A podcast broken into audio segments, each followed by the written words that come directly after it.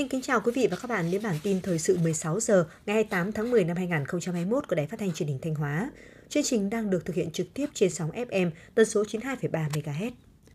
Hội đồng Nhân dân tỉnh Thanh Hóa vừa ban hành nghị quyết số 130 về chủ trương đầu tư dự án nhà máy nước sạch huyện Mường Lát với mục tiêu đáp ứng nhu cầu sử dụng nước sạch cho nhân dân và các cơ quan đơn vị trên địa bàn thị trấn Mường Lát, góp phần cải thiện chất lượng cuộc sống của nhân dân địa phương.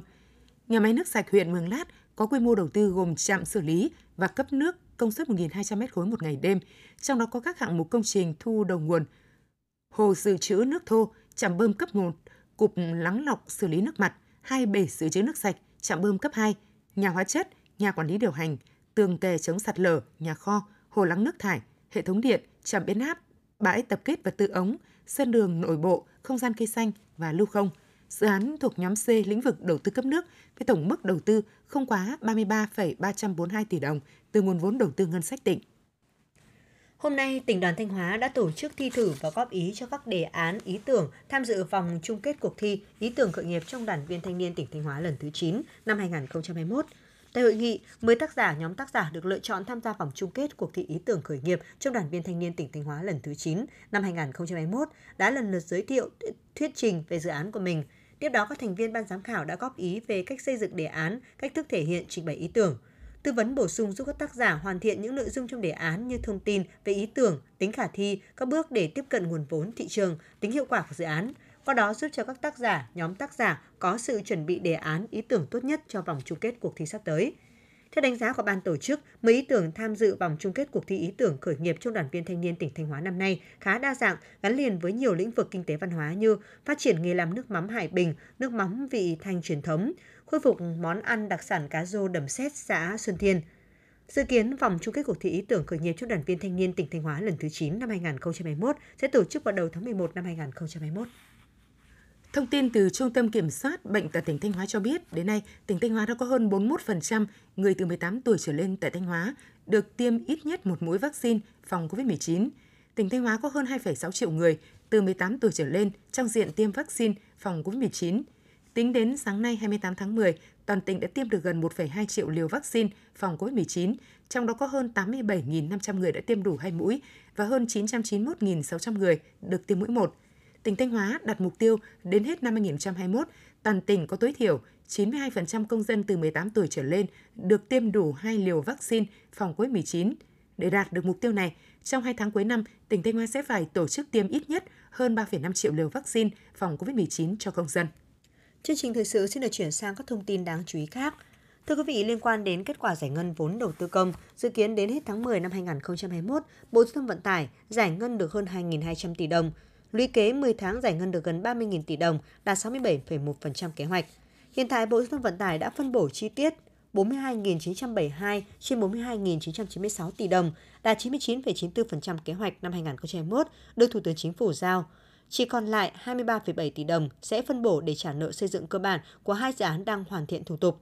Thời gian tới, Bộ Giao thông Vận tải sẽ tăng cường kiểm tra chỉ đạo các chủ đầu tư, ban quản lý dự án tập trung quyết liệt đẩy nhanh giải ngân nguồn vốn đầu tư công, nhất là các dự án ODA, bảo đảm chất lượng tiến độ theo đúng chỉ đạo của Thủ tướng Chính phủ, khắc phục khó khăn vướng mắc để đẩy nhanh tiến độ thi công, hoàn thành các dự án, nhất là các dự án có tiến độ hoàn thành trong năm 2021.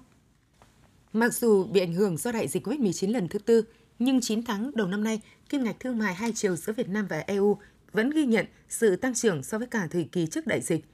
Tổng kim ngạch hai chiều đạt hơn 41 tỷ đô la Mỹ, tăng hơn 13% so với cùng kỳ năm 2020.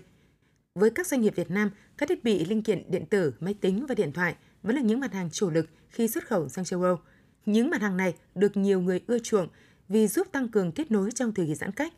Theo Tổng cục Hải quan Việt Nam, sau một năm thực thi Hiệp định Thương mại Tự do EVFTA, trao đổi thương mại hai chiều giữa Việt Nam và EU đạt hơn 54 tỷ đô la Mỹ, tăng hơn 12%, trong đó kim ngạch xuất khẩu đạt hơn 38 tỷ đô la Mỹ, tăng 11%. Việt Nam vẫn là điểm đến hấp dẫn đối với các nhà đầu tư. Đây là nhận định của Viện Nghiên cứu Quốc tế Singapore trong báo cáo mới được công bố. Thương mại vẫn tăng trưởng mạnh với tổng giá trị thương mại hàng hóa trong 5 tháng đầu năm 2021 tăng 33,5% so với cùng kỳ năm ngoái. Điều này có được một phần là nhờ sự khôi phục kinh tế mạnh mẽ ở các thị trường lớn, đặc biệt là Mỹ và Trung Quốc – Báo cáo nhận định những thách thức và tác động đối với hoạt động của các doanh nghiệp và chuỗi cung ứng trong năm 2021 có thể sẽ còn kéo dài. Tuy nhiên, các nhà kinh tế dự báo Việt Nam vẫn có thể thu hút khoảng 30 tỷ đô la Mỹ vốn FDI trong năm nay, tăng 2% so với năm ngoái. Các chuyên gia cũng cho rằng môi trường đầu tư của Việt Nam về dài hạn vẫn có điểm mạnh vượt trội so với các nền kinh tế chủ chốt còn lại của ASEAN là sự ổn định chính trị. Ngoài ra, sự hấp dẫn của Việt Nam còn nhờ các chính sách riêng về sản xuất và công nghệ.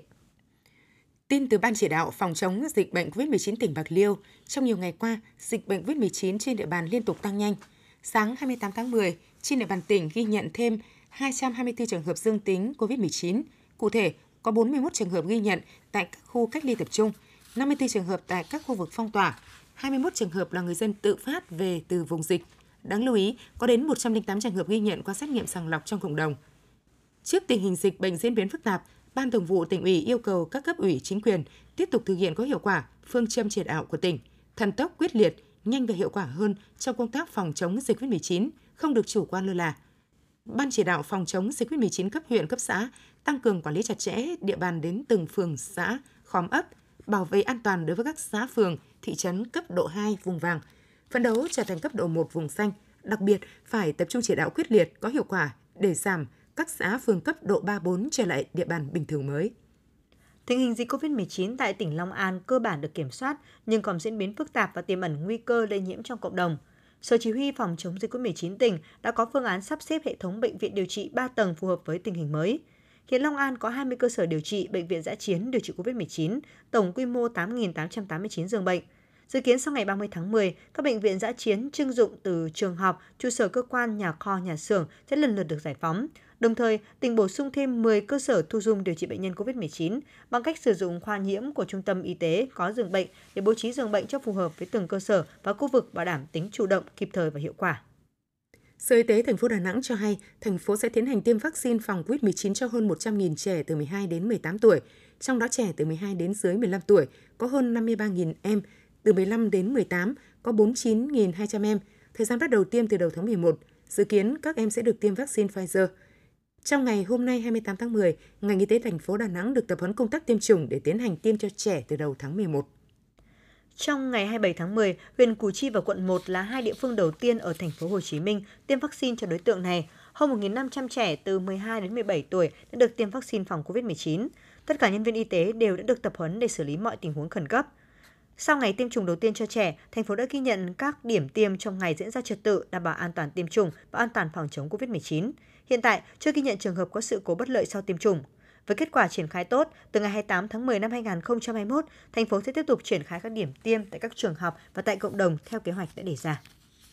Sở Giáo dục và Đào tạo thành phố Hồ Chí Minh vừa trình Ủy ban dân thành phố dự thảo kế hoạch tổ chức học tập trực tiếp tại các trường học trên địa bàn thành phố, trong đó đề xuất phương án mở cửa trường học trở lại theo cấp độ dịch từng địa phương. Cụ thể, địa bàn được xác định dịch ở cấp độ 1 và 2 sẽ tổ chức dạy trực tiếp nhưng không tổ chức các hoạt động giáo dục ngoài nhà trường. Các cơ sở giáo dục ngoài công lập nếu đảm bảo các điều kiện an toàn, có thể bố trí nội trú, bán trú, xe đưa rước học sinh nhưng phải đảm bảo giãn cách, thực hiện đúng bộ tiêu chí đánh giá an toàn COVID-19 trong ngành giáo dục do Ủy ban dân thành phố ban hành. Đối với các địa bàn được xác định dịch ở cấp độ 3 nguy cơ cao, tổ chức dạy học trực tiếp kết hợp với dạy học trực tuyến trên truyền hình, không tổ chức các hoạt động giáo dục ngoài lớp học. Với các học phổ thông, ưu tiên dạy trực tiếp các lớp 1, lớp 2, lớp 6, lớp 9 và lớp 12. Khi tổ chức học trực tiếp nên bố trí lịch ca, lịch giờ, không tập trung đông người, giãn cách tối đa. Còn các địa bàn được xác định dịch ở cấp độ 4 thì vẫn tổ chức dạy học trực tuyến trên truyền hình, giao bài, tự học. Quý vị và các bạn vừa nghe bản tin thời sự 16 giờ ngày 28 tháng 10 năm 2021. Mời quý vị tiếp tục đón nghe bản tin thời sự 17 giờ để cập nhật những tin tức thời sự trong tỉnh.